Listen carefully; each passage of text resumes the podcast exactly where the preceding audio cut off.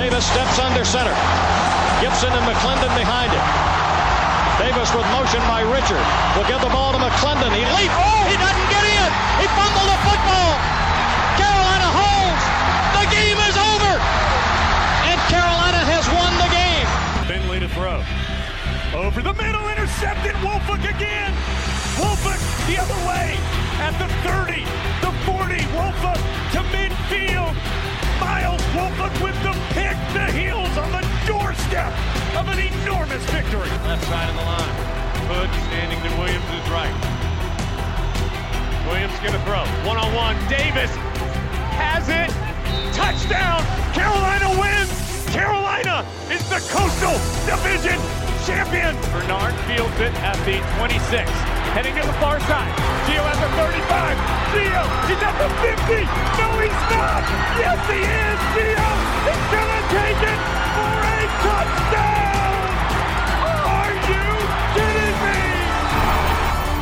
Connor Barth for the possible win. Snap, spot, kick away, high enough, long enough.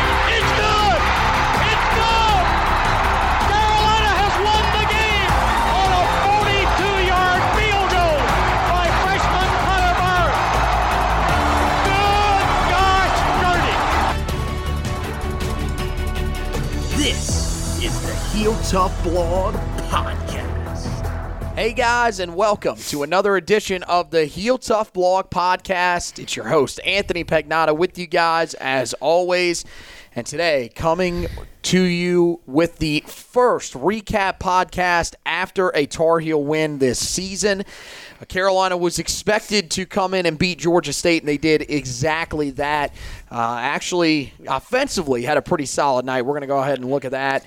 Talk about uh, you know some of the storylines from this game, and uh, give you just a small look ahead uh, to that game against Virginia with some of the storylines that come out of this game uh, from Saturday night in Kenan Stadium. Tar Heels did jump uh, in the AP poll to 21st. Uh, and, and uh, there's another uh, news tidbit that we're going to get to here in just a second. But first of all, I wanted to ask you, uh, buddy, as uh, welcome in Josh Marlowe, my uh, co-host for the show, as you guys know, during the season and even during the offseason when we do a look at some of the on-field stuff.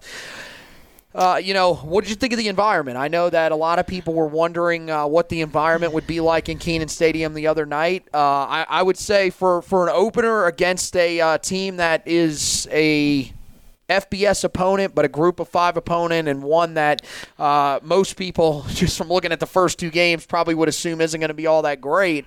Uh, it was a relatively solid turnout and, a decent environment. Yeah, it was decent and, and at, at, best. Um, I know Mack Brown was impressed with the crowd. I guess he didn't look up into the upper bowl section on the visitor side because there was a lot of empty blue seats. But I thought the student section did a really good job. They stayed engaged um, throughout the game, whether it was you know, cheering for us, doing the officiating, whatever. They did a really good job, but uh, I think we still got a ways to go with our crowd being invested. That game wasn't over at halftime, and many fans left. And some of the fans that didn't leave, well, their energy level was non existent. I know Carolina went on to have a 42 point win, but um, we want to be taken more serious as a football school. We got to get a better environment. They've done a better job getting some good segments and stuff during the the breaks to keep us engaged as fans. But uh, it was a decent environment. We need much much more from the fan base this upcoming weekend. See, I think part of it is that you know going to the Panther game then the day after.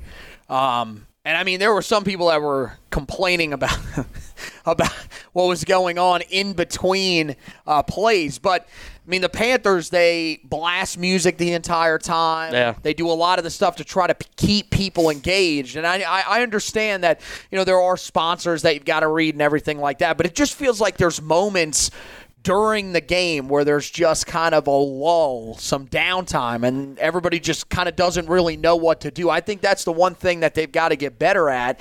Um, I know some people were critical of the uh, of the entrance, mainly the people in our section were critical of the entrance. I actually thought I actually thought it was pretty good. I, I'm I'm a uh, I'm I'm a fan of all the lights. I actually like that as an intro song.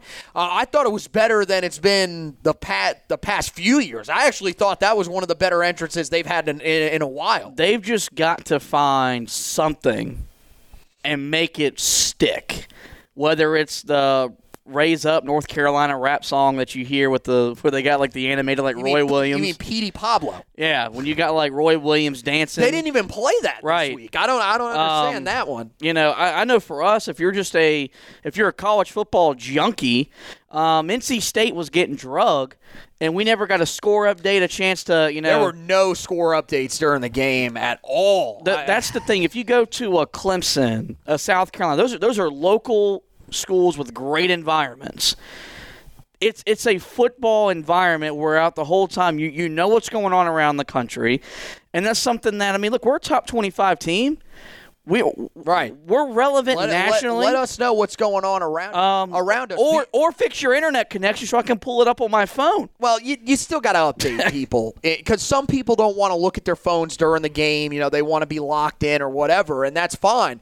But I mean, you're, you're right. They didn't, and we're not saying, look, you got to me- put it up every time. No, we're talking about like once a quarter. Yeah. When you have some downtime during these three minute television timeouts, throw it up there and give us an update. I mean, I, I, I don't get it. They, they didn't even do it on the on the um the ones that are on the bottom of the Nope. top uh, uh, of the upper section.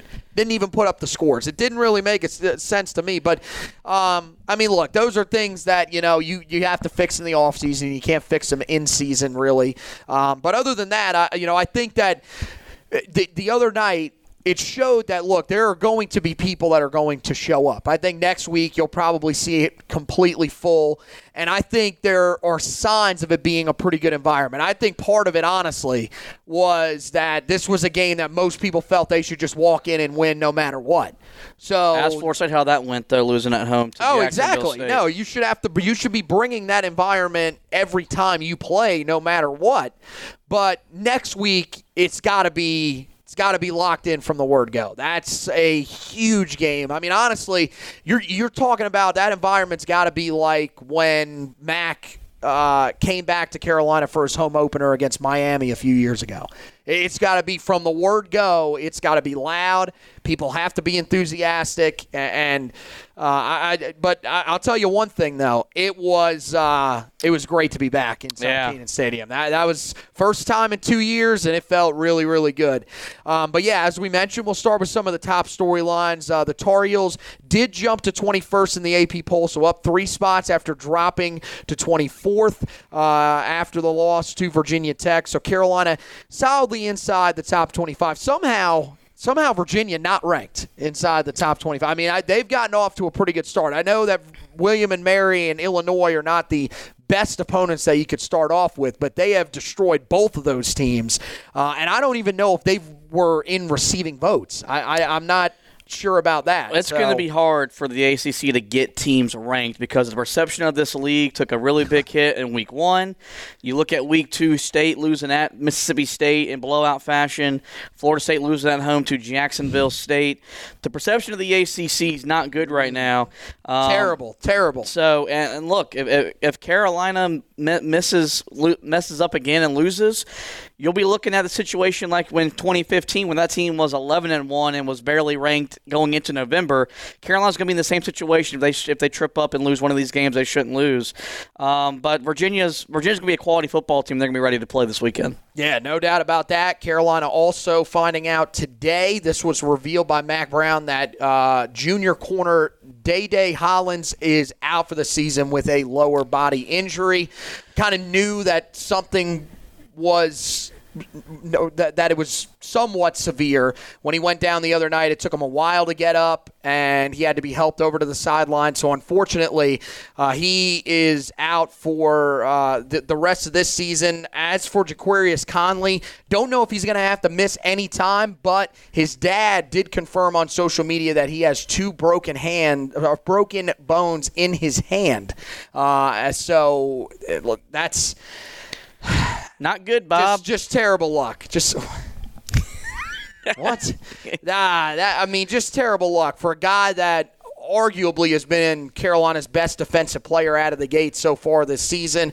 To go down with that injury, it is to his left hand. Unfortunately, he is left-handed. So, um, I. I he came back out in the second half, actually played a little bit with the club on his hand, but I don't know how much they're going to really be able to use him because when he's out there, that pretty much means he's not going to be able to tackle like normal guys tackle because uh, he can't wrap up clearly with a club on, and he's not going to be able to play the football unless it's just a lob pass that's thrown up and he can one hand it.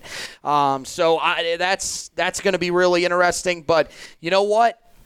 It wouldn't be a Tar Heel football season without secondary injuries, right? I can't remember the last time that the Tar Heels went through a full season without having injuries in the secondary. It is every year now. There is a stretch of time where you have somebody in that secondary that misses uh, some sort of extended time. Yeah, uh, that's why they've been adamant about building depth because we're not going to sit here and feel sorry for them. No one else around the country is going to feel sorry for them. Injuries are a part of the game. Attrition is the name of the game that is college football. Um, so luckily they've addressed that. We feel like we've got some quality guys in that secondary that if we need them to step up, we feel like they can do the job. Well, and the other good news is that it seems like Storm Duck is going to be back uh, playing some sort of reps in that game against Virginia. Jay Bateman pretty much confirmed that today when he was asked about DeAndre Hollins missing the rest of the season. Uh, basically, they've just said they've been trying to work him back slowly. Uh, unless I'm I'm a miss here, I believe he's dressed for both games, but he hasn't played. So I, I get. I mean, that's a good sign. Yep. Uh, they've just you know simply they, they were trying to use Hollins as much as they could to give Duck more time to work back in. And of course, you've got Tony Grimes and Kyler McMichael starting on the outside, but now they're going to need him a little bit earlier than maybe they were probably hoping. Uh, so hopefully he'll be ready to go for this week's game against the Virginia Cavaliers. Let's take a look back at the game against Georgia State. Uh, Carolina, not much of an issue on Saturday night with the Georgia State Panthers uh, as it got later into the game as they pulled away 59 to 17. But there was a time uh, early in the second half where uh, Carolina, uh, you know, had given the ball back to Georgia State, and Georgia State actually had a chance uh, to make that a one-score game. So uh, this was a game that was a little bit closer than you probably wanted for a long time, but uh, in the end, Carolina put their foot on the gas and were able to pull away from the Panthers and make it look a, a little bit better on the scoreboard than probably some people, you know, w- would have expected. Yeah, two weeks in, and I'm right on both of my predictions. I predicted us to lose at Virginia Tech, and then I predicted us to beat Georgia State. But I told you that I thought it would be a kind of up and down, choppy, uneven performance. The first half was definitely that. They started fast, as they always seem to do at home in Kenan Stadium since Mack Brown returned.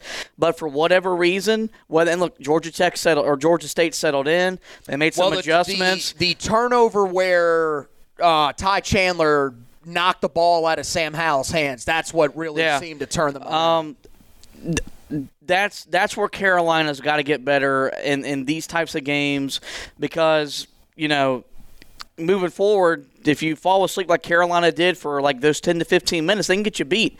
But it was it was a good performance on the offensive side of the football. Sam Howell returned to form. He still looks a little bit off throwing the football whether it's down the field whether it's just the timing still off the confidence in this for guys to go make plays is still off.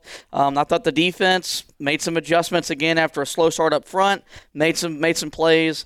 Um, was six or seven tackles for loss, and that was very encouraging. They found some answers, which was a big a big thing we, we talked about heading into this game. But as Mack Brown said after the game and in today's presser, they've still got a, a lot of work to do to be the football team they want to be. I mean, yeah, no, there's uh, there's no way the way that they played the other night is going to have them in a position to beat Virginia. Uh, it, it was not it, very sloppy. Um, on the offensive side of the ball, there were a lot of concerns, and we're going to talk about those.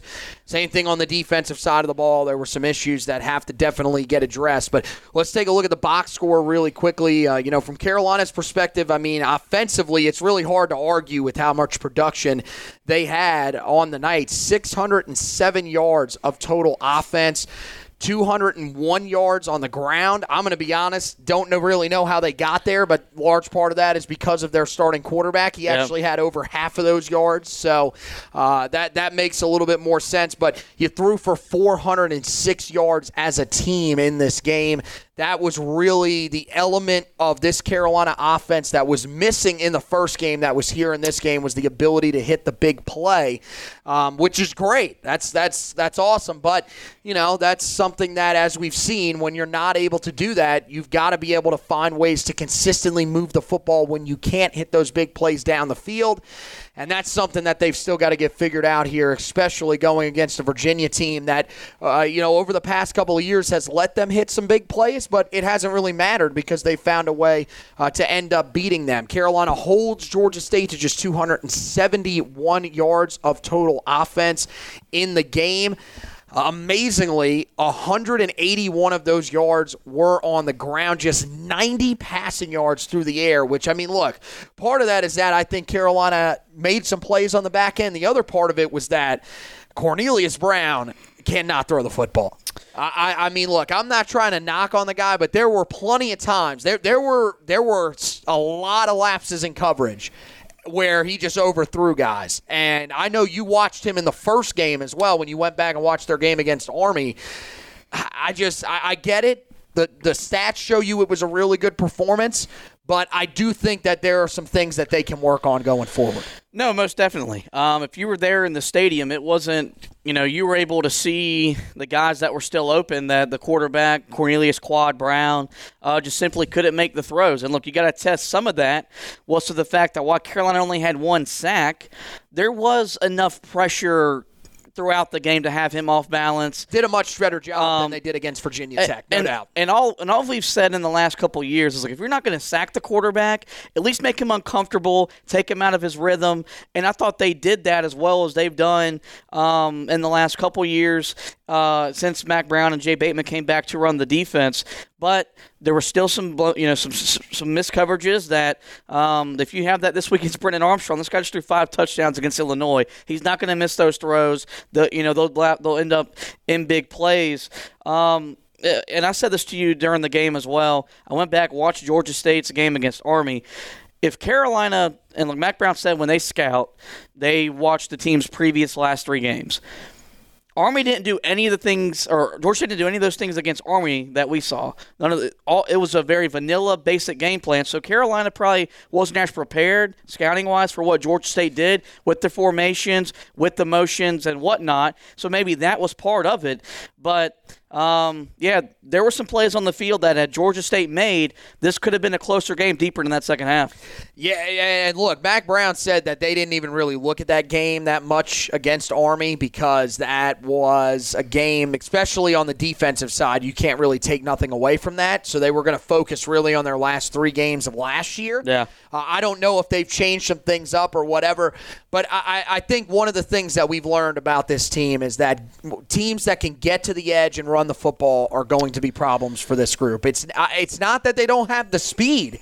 Uh, they just don't have the gap discipline on the outside. There were plenty of times early on in the game where the speed option just killed Carolina and they which, couldn't figure out how to stop. Which is why I'm I'm still baffled a week later that when Jay Bateman addressed the media following the, the Virginia Tech game, he's he's flat out said, "Well, we thought they were going to run it at us, not around us."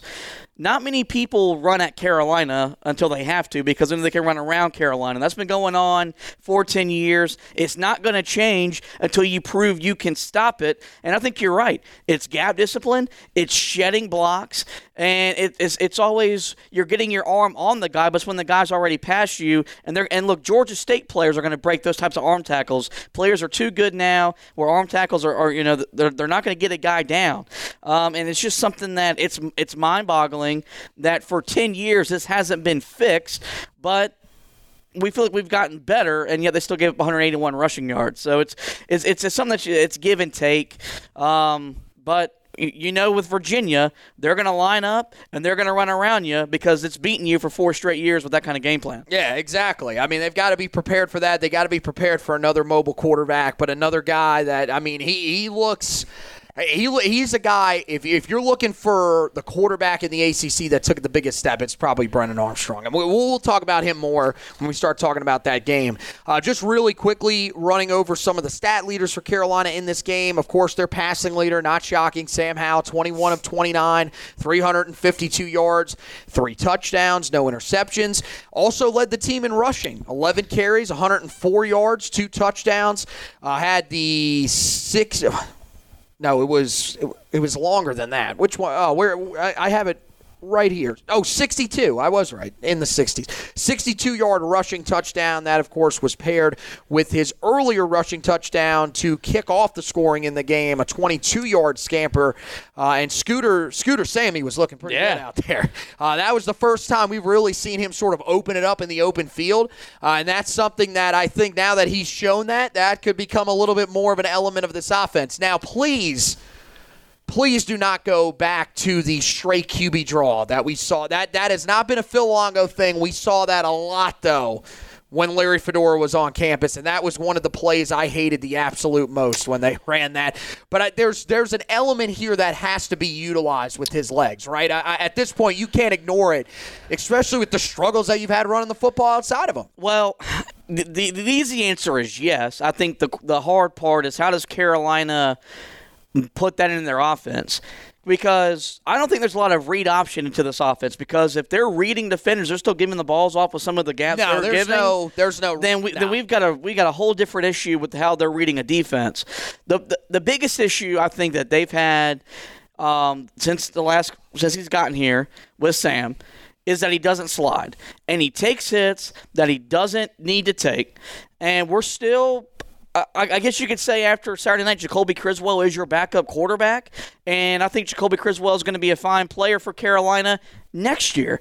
But I don't, I don't think unless they can get him to start sliding, how much design runs they're going to call for him because he likes, he likes to take hits. He's got that Tim Tebow in where he's going to lower his shoulder, he's he's going to try to run over a defender, which he can. He has the the the uh, potential to do that, or he can outrun a defender as he did the other night. But I think you have to put that in your in your offense because your running backs aren't getting the job up uh, getting the job done up front, which is making it harder for your running backs to get going in the running game. And this is a run first offense. So whether it's with your quarterback, the running backs, whoever, you've got to find more ways to run the football consistently. Yeah, and look, I don't think it has to be all that often. I mean, the other thing is is that the way that your offensive line is playing like right now, you can't really have him take many more hits than he's already taking. That's not going to be good for you. I think the best thing was that you saw that adjustment from that Virginia Tech game where there wasn't anything downfield, instead of trying to force it or wait until something came come out, came open, he just tuck and ran.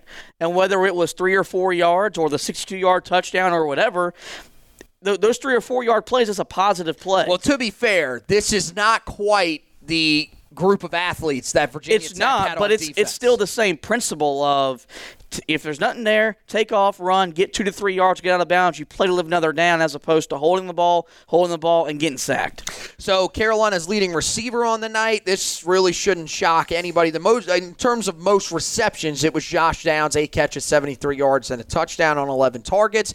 Antoine Green actually led the team in receiving with three catches for 117 yards uh, and a touchdown on only three targets. So he uh, he looked really, really good in this game. Carolina uh, on the defensive side of the ball, Jaquarius Conley and Cameron Kelly, uh, the two guys that led the team in tackles with five total. Uh, both guys had strong performances. Carolina did get an interception in the game by way of Power Echols. Uh, and uh, Carolina also in this game, the lone sack uh, on the day went to Myles Murphy. So, as you mentioned, not a ton in the stats category, but still they were able to get some pretty consistent pressure on the quarterback, a lot better than they did a week ago. And so far, one of the other things that I've noticed. A lot of that pressure that they've gotten in the first two games, and we want to see a little bit more of it, but a lot of the pressure that we've seen so far hasn't really been because they've had to blitz. So that's something that they've they were focused on trying to eliminate in the offseason, having to blitz as much. They were focused on trying to win some of those one-on-one matchups. It's not great just yet, but it's coming along slowly. Well, I think the biggest thing is that um, the pr- or, or the coverage in the secondary is holding up. That even if it's taking them an extra second or two to make that pocket collapse, the quarterback still has nowhere to go with the football. So we stand in the pocket, stand in the pocket, and then all of a sudden it does collapse. Another thing I took away from this, and, and look, it's not a, it's not a shot at Myles Murphy eh, or Ray Vohasek or whoever. I think Carolina has to get Jahvaree Ritzie and Kaimon Rucker on the field more often because when those guys, when they walk on the field, they play with a sense of urgency that those guys right now aren't showing, and they they live in the backfield.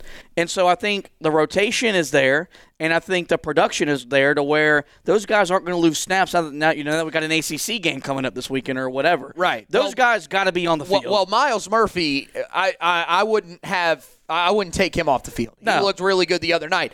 Uh, my best defensive lineup right now would be Murphy in the middle, and flanking him would be Rucker and Jahvaree Ritzie. Those are the guys that are playing the best right now. And Now, look, you still have to use rotation, but I mean, Jahvaree Ritzie looked great yet again, Yep. and you're seeing that already. I think, you know, they, they don't want to rush him into a huge role, which makes sense. You don't want to put him in a role that he's not ready for, and that sets him back in terms of his growth. But he is, I mean, every time he's on the field, he's a guy that's standing out. You're seeing number five doing something. Um, and Kaimon Rucker, yeah, I mean, we've been on that train since last year. Yeah. We, we got to see more of him. I mean, it, it, the, the butcher is it, is doing work. He's got to see. He's butchering. He's got to see more time out there because every time he's a guy that every time he's on the field, something's happening. So we, I, I, I'm with you. I, I think we've got to see more of those guys uh, going forward, and and part of that as we get into some of the you know storylines here. We'll, we'll go to the one I had about the defensive line. I I just think you know they've gotten off to some slow starts here out of the gate. It- you know, it was it was much of the same of what we saw against Virginia Tech early in this game, where Georgia State just looked more ready to go uh, in the trenches on both sides of the ball, and I think that's shocking. On the offensive side of the ball, I, I think that's something that right now we just got to deal with it. And we'll talk about it here in just a second with the offensive line. But on the defensive side, I mean, you're rotating these guys. You feel like you've got more talent, but for some reason, they just can't get going out of the gate at the level that we've seen them you know, at, at other times during the game. In this game, I think it was a little more hit and miss. Like you'd see a tackle for loss, but then you'd see, you know, a gap get cleared and they end up reeling off uh, uh, an eight, nine yard run or something like that. Um, but I think that especially going into ACC play, and, and if they want to win this game against Virginia, they've got to be better from the word go on that defensive line. I don't know if it's better is the right word. I think it's just more consistent. It's like you said, you get a tackle for a loss, and it's like hell yeah. But then the very next play, you get moved out of position, and then the whole play breaks down. You give up a big gain. Even if you're just holding your gaps, don't you feel like you got two guys that play linebacker that go find the football and make plays? And and and, and those guys, Yeah. and like sometimes that's what you're asking for them to do when they call a certain defense. Is like, hey, look, you do what you got to do up front. Do your job, and that's the most like coach speak ever. And let Jeremiah Gemmel, Eugene Asante, let them go find the football, or let Des Evans come off the corner and get a, uh, you know get a sack or something like that. They got to be more consistent for 60 minutes. You you, want to be an elite team. You want you want to compete to win an ACC championship. You got to be consistent for 60 minutes. We're not good enough to play 40 minutes, 45 minutes, 50 minutes. That'll get you beat. Well, here's the other thing. It's understandable why this is happening, though, because uh, most of your most of your talent, the guys that you look at and say are going to put us in that elite category or are going to at least put us in that top three in the ACC, most of those guys are young, so it's still going to take time. But you want to, I mean, so far out of the out of the gate, Tamari Fox is non-existent. I have not seen him really do much at all so Nope. far this season. And you've seen it. I looked at his snap count the other day. It's cut down. He's played less snaps now so far this season than Jahvaree Ritzie has. And, and that shows you, you these guys that are veterans, look, even if you're not on the talent level of some of these other guys, you've got to step up and I mean, you've got the experience in the system. It's now just about getting the job done. And right now, those guys can't. So you're having these freshmen that we know are going to make mistakes having to play big roles early. Well, look, uh, age or you know youth inexperience that's an excuse. Um, I, I, i'm not going to buy into the fact that they're young. Um, they've been in the system. They had a full off season. They should be able to go out there and hold their own. But the whole mantra in the offseason was we are going to get less player or, or less plays with more production. And with guys that we're counting on whether it be Tomon Fox tamari Fox we're getting less plays and less production. We're getting the exact opposite of what we were designed to do in the offseason and carolina needs those guys to be productive players to get this defense, like you predicted in the in the preseason, to be a top twenty-five defense. Yeah, I, I mean, look, I, you say it's it's an excuse. I mean, it is what it is. You know, especially in the trenches, that your young guys are not going to be at the level that some of your veteran guys are because uh, you you can have a, a year in the weight room. You're still not going to be on the same level. Now, Georgia State, no, that's that's a team that you should be able to handle no matter what guys, especially the veteran guys, should have no issue winning at the line of scrimmage against them. So that's what that was what was a little concerning early on. But for some of the younger guys, like last week against Virginia Tech, it's understandable why you weren't winning rep after rep against those guys. It's going to take time. It'll progress throughout the season. But yeah, I'm with you. I think at this point, you're going to start seeing, especially J- Jahvaree Ritzie, I think at some point this season will be the, a starter on that defensive line. It, it's just you can see it manifesting itself every time that he's out there on the field. He, he's just he's making plays. He's around the football. Eh, eh, they've just they got to get to a point where they feel that they're comfortable with him probably in terms of you know knowing everything that goes into the system and everything like that. But once they get to that point i don't think they're going to hesitate to put him out there. Um, you know one of the other things i took away defensively we'll stick on that side just really quickly is that a lot of the young defensive pieces we talked about Jahvaree Ritzie on the defensive line but especially those linebackers looked great. And i know that you were playing against the second team of georgia state but I told you that Ra Ra Dillworth just flies around. And we knew that was an element to his game. He looked really good in the open field, did a good job tackling. But I thought Power Echols, I mean, he, he looked really good in the spring game. We've heard so many great things about him throughout fall camp. I think at this point, I, I, you saw him drop into coverage, everything like that. He's doing a lot of really good things. I I know I don't want to see him in a huge role, but I think at some point you've got to start getting him out there and seeing what he can give you eh, against some of these big time ACC teams. Yeah, those two dudes, um, they're going to be studs next year and, and, for the years to come.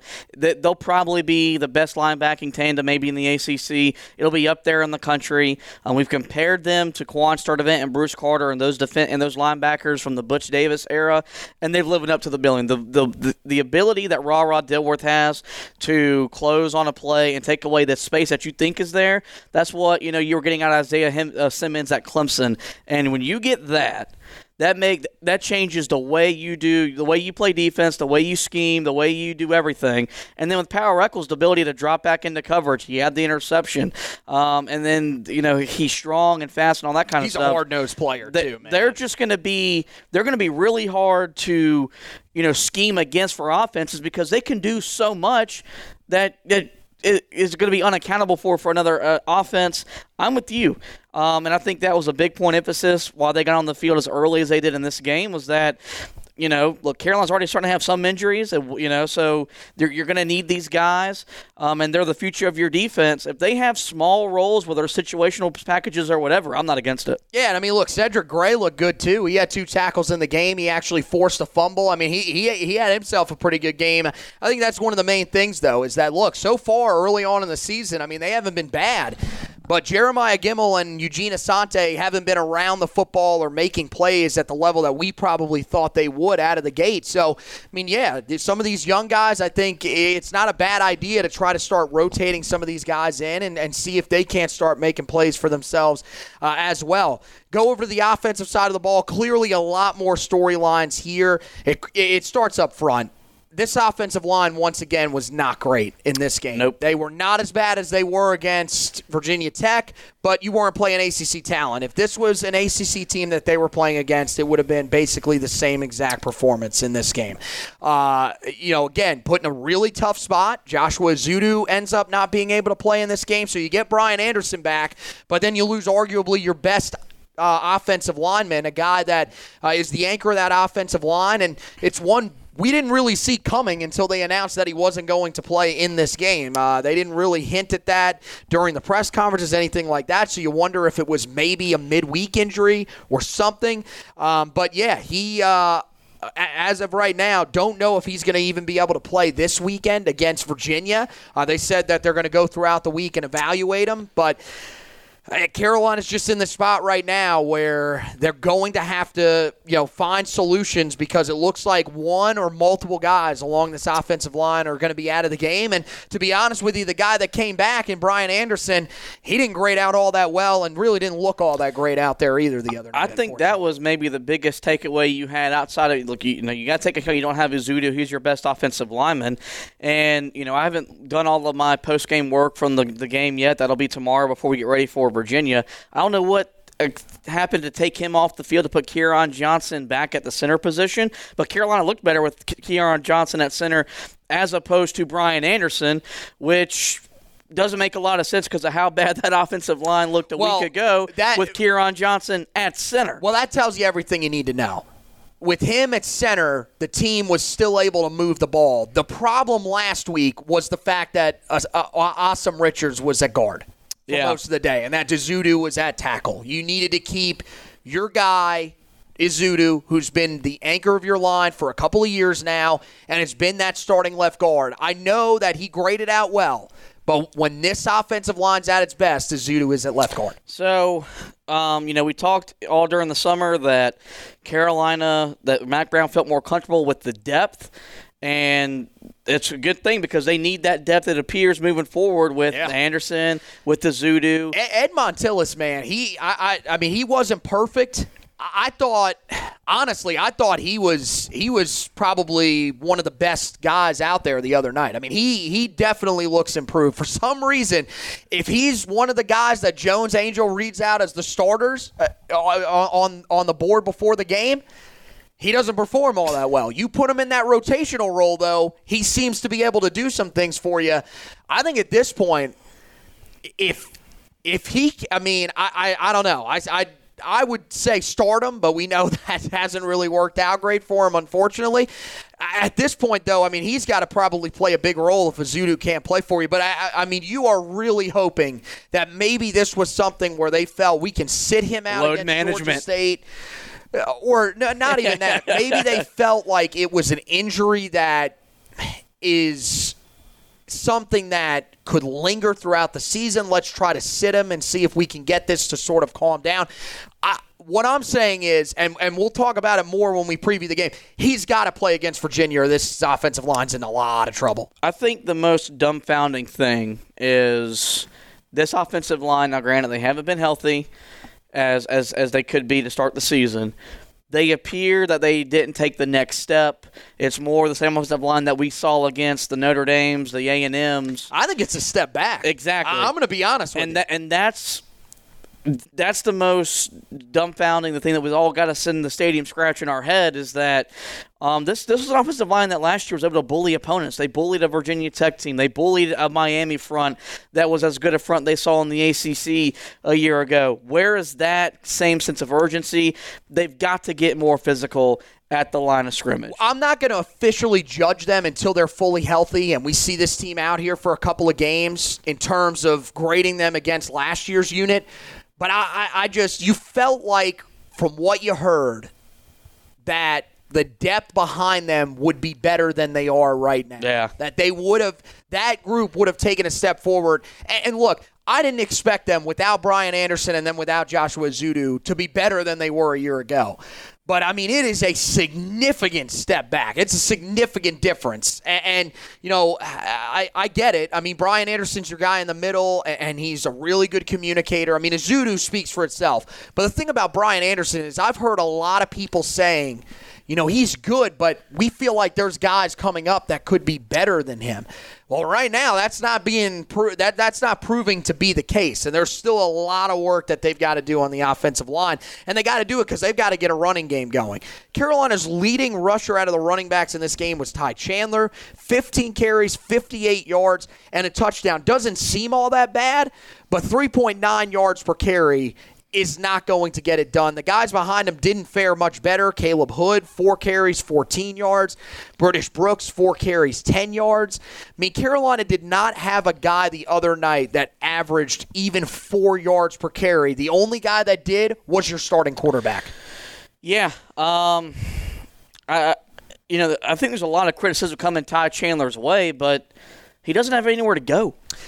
No, I, I, am going to be honest. I didn't take much of an issue with Ty Chandler. I, I, think there was one or two holes that he may have missed, but to be honest with you, there just there's not a lot of room for him to run. And, and there's really not. And last year, and look, Michael Carter and Javonte Williams were are, were great running backs, are going to be great running backs in the NFL the offensive line was making the holes for them to run through defense. It wasn't like they were just shedding seven, eight tackles on every run. There were big gaps for them to go through where they weren't getting touched to the second level. Has Carolina had that type of run yet this year between the Virginia Tech game and last week's game from a with a running back? Not yet. It's happened with Sam Howell, which look, I think you've got to incorporate his legs, but you that that was also not a designed run. Right, play, he, he, took so off that's and ran. Part of, that's part of the reason why. And so I think that's just where Carolina, for whatever reason, they're not getting the same push up front. Because I, I firmly believe that if, if, if, if the hole is there, Chandler's going to hit the hole and he's going to be at the second level. Because if not, would Carolina have entertained the idea of, of bringing him in as a transfer? I don't think so. So it's it's it's really it's really hard to really gauge this offense because what Sam Howell did the other night throwing the football is what Sam Howell has the capability of doing when they can run the football with their running backs. He was able to do that off of very much him making things happen in the running game. You've got to get Ty Chandler going. You've got to figure out who your number two running back is going as well because if Carolina can't run the football, it's, it's going to be really hard to see this team playing meaningful games come November. Well, one of the other things I think that hurt was that they didn't have G- DJ Jones in this game, or if he was dressed, they did not use him. But he was one of the guys that they talked about today that they are going to be evaluating throughout the week. So that tells me, honestly, we remember that hit that he took in, I think it was the third quarter against Virginia Tech, or maybe it was the fourth quarter where he took that big hit late, or uh, after he caught the ball out of the backfield, just took a huge hit and was slow to get up. I think that was probably something that affected him a lot more than he let on during the game. Once the adrenaline wore off, that was something that became more evident. That was an actually actual injury problem, and I think that hurt because you know you were watching him in the game against Virginia Tech, and I remember you saying to me, eh, he's got some Michael Carter to him. There's, yeah. a, there's a lot of that element to his game. So to have him back in the backfield would be huge, but that's just part of it. Injuries are part of it right now. And look, everybody throughout the country is is going through it. I mean, this is eh, this is something that we knew too coming off of a COVID year, having missed all that time in the weight room a year ago, even back in back, back last summer and last spring that was going to hurt guys and their development, and it could lead to some of these injuries. So Carolina's just got to be able to bounce back. Actually, let's talk about the health really quickly here, since we're just focusing on the negatives. And if I mean, if you're going off of this, you'd have thought we lost the game here, um, but it is starting to become a factor. Uh, as we mentioned, you know, DJ Jones, you know well, I don't even know if he was dressed in this game. It wasn't reported that he wasn't dressed in this game. But to be fair, I think most of the focus was probably on the fact that Joshua Ezeudu did not dress in yep. this game. We've talked about the fact that Storm Duck has been dressed uh, in consecutive games but has not played. Khafre Brown hasn't gotten a ton of run. We saw him a little bit more later in the game. And at this point, I mean, I know he had a drop that kind of had everyone groaning, but uh, he made a couple of nice plays. He's a guy that hopefully can play a little bit more of a role for Carolina going forward uh, over the next couple of weeks. Uh, and then, you know, Carolina's now got to deal with the fact that Ja'Qurious Conley is banged up uh, with that hand injury. We don't know how much he's going to be able to play, uh, how effective he'll be able to be if he is out there. Uh, that's a guy you'd love to have out there, but if he can't tackle guys, then you simply can't have him on the field.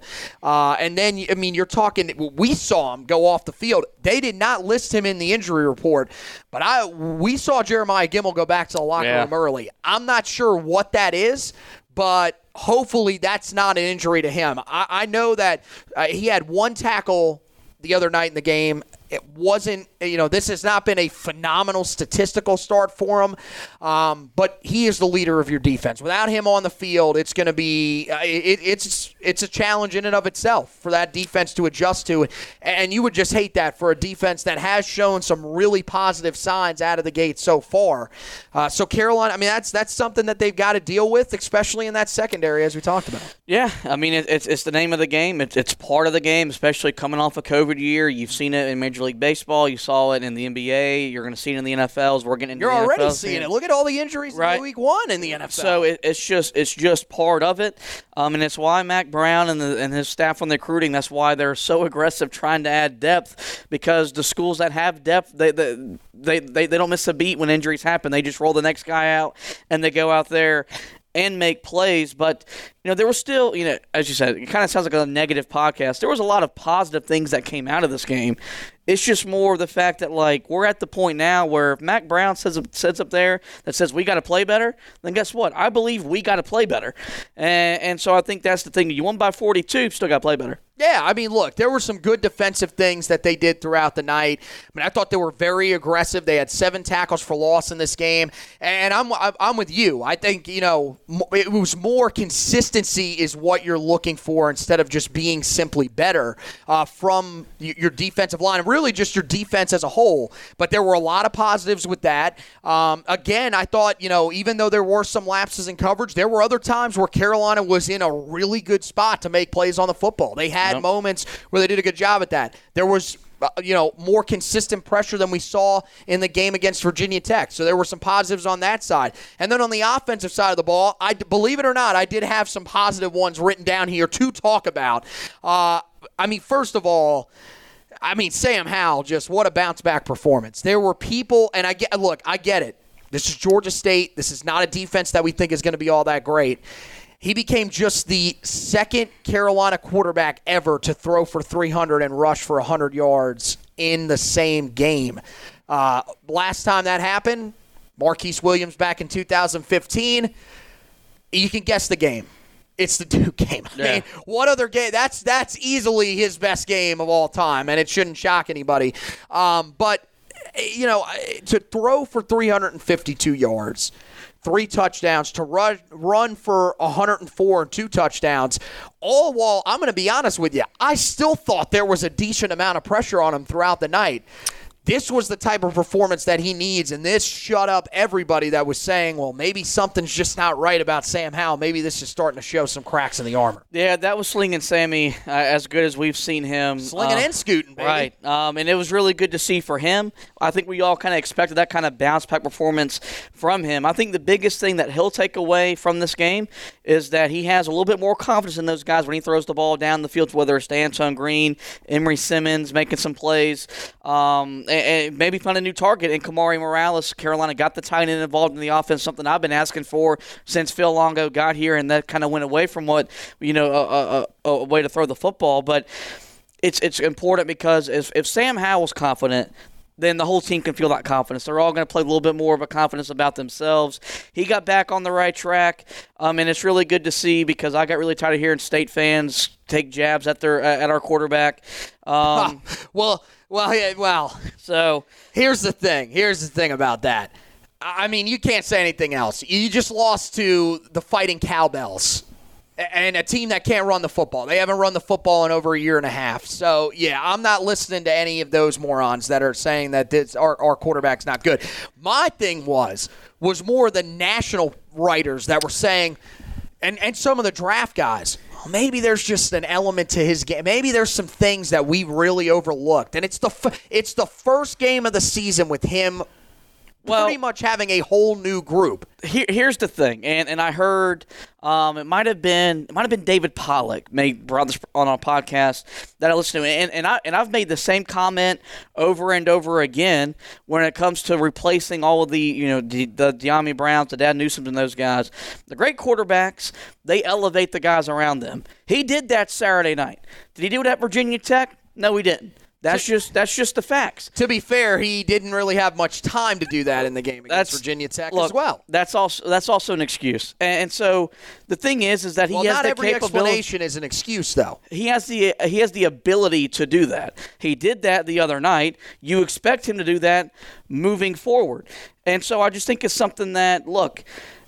That's part of Carolina being the national spotlight. That's part of him being a Heisman hopeful. Is that when you have a game like he had at Virginia Tech, people that haven't even watched Sam Howell play are gonna have an opinion of Sam Howell. When those guys put on the film from this past week, they'll see the quarterback that we've seen for the last three years. and they're not going to re- they're, they're not going to go on Twitter and say they were wrong because that doesn't bring in the headlines. They don't care. So it, it doesn't matter unless he steps up and even if he plays that way against Notre Dame, if he plays great against Notre Dame, they're not going to care. They're looking for the negative headlines. That's all they really want to focus on. Uh, but yeah, he looked like a guy that I mean, he looked like a, a Heisman hopeful out there the other night, and he did exactly what he needed to do. Very similar to, you know, Spencer Rattler. I saw a lot of people with both of those guys saying, "Well, look who look at who they played." Well, they played the guys that were in front of them, and they did exactly what they had to do in those games. So that's what you wanted to see from him. Now he's going up against a team this next week that he's had a ton of success against. the thing, Individually. the- the- yeah, him him and Dyami Brown the last two years have killed that team. They just haven't had any help defensively to be able to get the job done. Hopefully that's a little bit different, and hopefully Sam Howell can continue to play the way that he has over the last couple of years against them. Like you said, the wide receivers, really just the pass catchers as a whole, were much much better than they were in Week One. Did a much better job of creating separation. Uh, Antone Green, that was great to see him, uh, or Antoine Green, excuse me. We keep calling him. I keep calling him Antone. It's Antoine Green. Um, that that was the guy that we saw flashes of early in his career that the injuries sort of derailed. Um, that catch that he made, I mean, I know he, he beat the guy over the top. That he had to make that catch almost down at his at, at knee level because of the way the ball dropped in. That was a phenomenal catch. Emery Simmons, you know, he, he, he looked pretty good uh, the other night. He had a couple of balls that he climbed the ladder to go up and get and looked pretty good. Uh, Khafre Brown had one in the end zone that to us looked like a catch. They didn't call it a catch. That was a catch. Uh, that looked. I mean, that was another jump ball where he did a good job of high pointing the football, going up and getting it. As uh, and then uh, as you mentioned, I mean, Kamari Morales looked really good. I mean, he was targeted four times, caught all, all four targets for 42 yards, and that. What you saw from him the other night is what you're looking for out of that tight end spot. You don't need this dynamic guy that's going to run intermediate and deep routes as a tight end. This you don't need Michael Mayer from Notre Dame. That that guy is he's got to be the guy because Notre Dame doesn't have the wide receiving talent that they need on the outside to win games with their passing game. Carolina does. You just need a guy that when things break down, Moves the chains. a guy that you can six-yard dump it down to, just something short. You need a safety valve. And Carolina has not had that. Kamari Morales showed that he could potentially be that guy. And look, it's nothing against Garrett Walston. I thought there were some times the other night where Garrett Walston looked really, really good in run blocking situations.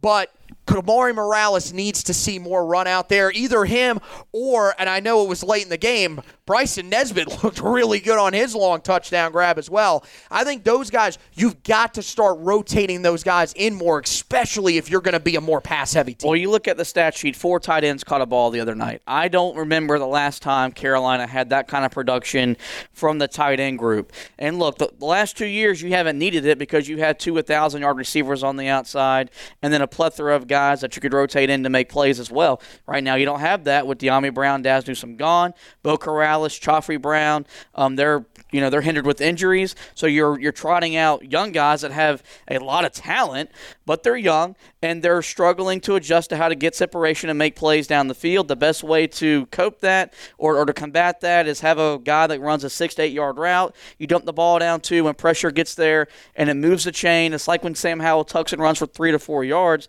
That five to six yard gain, it's a positive play. It keeps your offense on track so you can still run the football if you want to run the football and have the ability to run the football, and you're not having to dial up pass plays on third and thir- uh, you know third and ten or longer. Good adjustment from Phil Longo. Let's build off of it. Well, the other thing is, really quickly here, also people are probably thinking, well, why are we not having Ty Chandler come out of the backfield to catch the ball? Why, when he's available, do we not have DJ Jones to come in there and catch the ball? Honestly, you need those guys to help you pass protect because your offensive line is not getting the job done. So with them having to stay and help you pass protect, that's eliminating that element. That's where you need the tight ends to step up because those have been his safety valves the last couple of years. If nothing's open downfield to Dyami or to Dazz, I'm going to check it down to Michael Carter. I'm going to check it down to Javonte. They don't have that right now. You need your tight ends to step up and be those guys. And like you said, they've got a few options there uh, to look through. And, and I think that's a unit, John Lilly and Phil Longo, along with Mack Brown, they've got to take a hard look at that group and say, look, can we start maybe substituting Garrett out and finding some other playing time for some of these guys. By the way, Josh Downs, I mean, I, am going to be honest. It really didn't look like all that flashy of a game from him. He's going to be this type of player, though. Eight That's catches, how damn good he 73 is. yards. I mean, this this is reminiscent of Switzer in his senior season, where there would be games where you just you would look on the stat sheet and be like, where did these even come from? But he he's a guy that Sam Howell can rely on, and he's uh, he's going to be so electric. I, I, I hope that he you know can just continue this trajectory throughout the season because he's off to a fantastic start.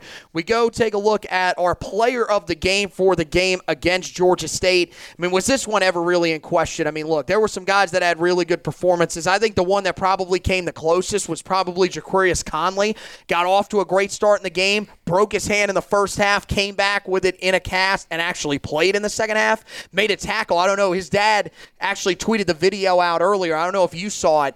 He basically just tackles him with his right arm, wraps up with his right arm, and brings him down because he couldn't really use the left arm. He tackled better with one arm than most of Vic Koenning's defenses back in the mid 2000s did with two capable arms. Christ. so, uh, you, you know, great performance from him, but come on, guys. It's Sam Howell. As we mentioned, 352 passing yards, three touchdowns on 21 of 29 passing. Did not turn the football over in this game. Uh, in terms of an interception, I guess they would credit that fumble to him, but that was. I mean, there's nothing he could do there. Got knocked out of his hand by his running back, who I don't really know what Ty Chandler was doing on that play. Um, but Carolina was able to recover, and of course, as you see on the scoreboard, had no issue. Also, 11 carries, 104 yards, two touchdowns. The highlight reel play, that 62 yard rushing touchdown where Scoot and Sammy showed the wheels. And uh, as we mentioned, just the second Tar Heel quarterback ever to have a game where he threw for at least 300 or more yards and ran for at least one more, 100 or more yards. Exactly what the doctor ordered after a tough game on the road to open the season against Virginia Tech. So that wraps it up for our look at the game against Georgia State. We are now officially getting ready to turn our attention towards the Virginia game. Carolina, of course, will welcome in the Virginia Cavaliers, looking for their first win against the Cavaliers in five years. That'll be on Saturday night at 7:30. We're going to have you covered throughout the week. Of course, we've uh, got everything up there from the Georgia State game. You guys can go and check that out at the time that we release the podcast. Everything should be up, so you'll have the recap up there. You'll have the trench report, and then of course the stock report for you guys to take a look at. All that stuff definitely still going to be relevant, especially that stock report that sort of takes a look at the guys trending up and down as they head towards the next game. So you know uh, guys that come in on a hot streak, guys that really need to step it up, stuff like that. So make sure that you guys check that out over on the website. We'll have the preview for you as well up there. That one will go even more in depth uh, than we do on the podcast side of things when we end up doing that. Uh, it'll give you team breakdowns. Uh, you'll get team stat comparisons. You'll get injury reports uh, that we have. You know the the information that is available that we can find out there. Um, you know that that all that stuff will be in there. Projected starting lineups, all that kind of stuff, so you guys can be prepared for the game in Kenan on Saturday night. Uh, podcast uh, for the for the preview that one will be out here pretty soon as well. Um, don't believe we're we're not sure if we're going to be able to do that one live, uh, but we are going to uh, definitely record that one in person together on camera. Just don't know if we'll be doing that one live on Wednesday night or not. So make sure that you guys are keeping an eye out for that. Uh, and then, uh, of course, we'll have the recap and preview the next week as well, same fashion as always. And you can have you, you can uh, either way you want to go ahead and, and take a look at the podcast, whether it's through the video version here or if you want to listen to the audio version. We've got plenty of different ways you can listen to the audio version. Of course, now our hosting site is Megaphone because we are part of the Pigskin Podcast Network. You guys can also listen to it on that website uh, and Megaphone as well. And then, of course, listen to it wherever you listen to your podcast. You can still listen to it Apple Podcasts, Google Podcasts, Spotify, all those. Everything is still there. Nothing has changed with that. Uh, we just shifted, you know, on, the back end where we upload the podcast and everything like that. So nothing is really that different at all. Uh, and we appreciate you guys that have been with us throughout this time. Best place to find all the stuff that we just talked about the articles, the video podcast, the audio podcast is on the Facebook page. Make sure you search it on Facebook at Heel Tough Blog if you're not already liking and following the page. Make sure you do that. That'll give uh, you guys anything that you need in your uh, podcast or in your Facebook timeline. It'll also give you the notifications whenever we are going live for our live editions of the show, whenever we are posting a video as a premiere, if we record them ahead of time, all that stuff. You'll get all those notifications on there. And of course, uh, all that stuff, as I mentioned, will be on your timeline. So all those articles will pop up automatically. You won't have to be in one of those groups to be able to find it on Facebook. It'll be right there for you guys on your timeline so you can look at it right there and then and get the latest news and opinions on Tar Heel Sports. Also, head over to the web, uh, head over to Twitter uh, we are at Heel Tough Blog on Twitter as well for the official site Twitter handle. And then uh, for personal uh, Twitter handles, uh, it's me at HTB Anthony, Josh at HTB Josh, and then our recruiting analyst, uh, Zach Hubbard, is at Hack Zubbard too. Make sure you guys give all of those accounts a follow. We would greatly appreciate it. So that does it for this edition of the Heel Tough Blog podcast. Want to thank Josh for hosting with me. Want to thank you guys for watching and listening. And as always, go Tar.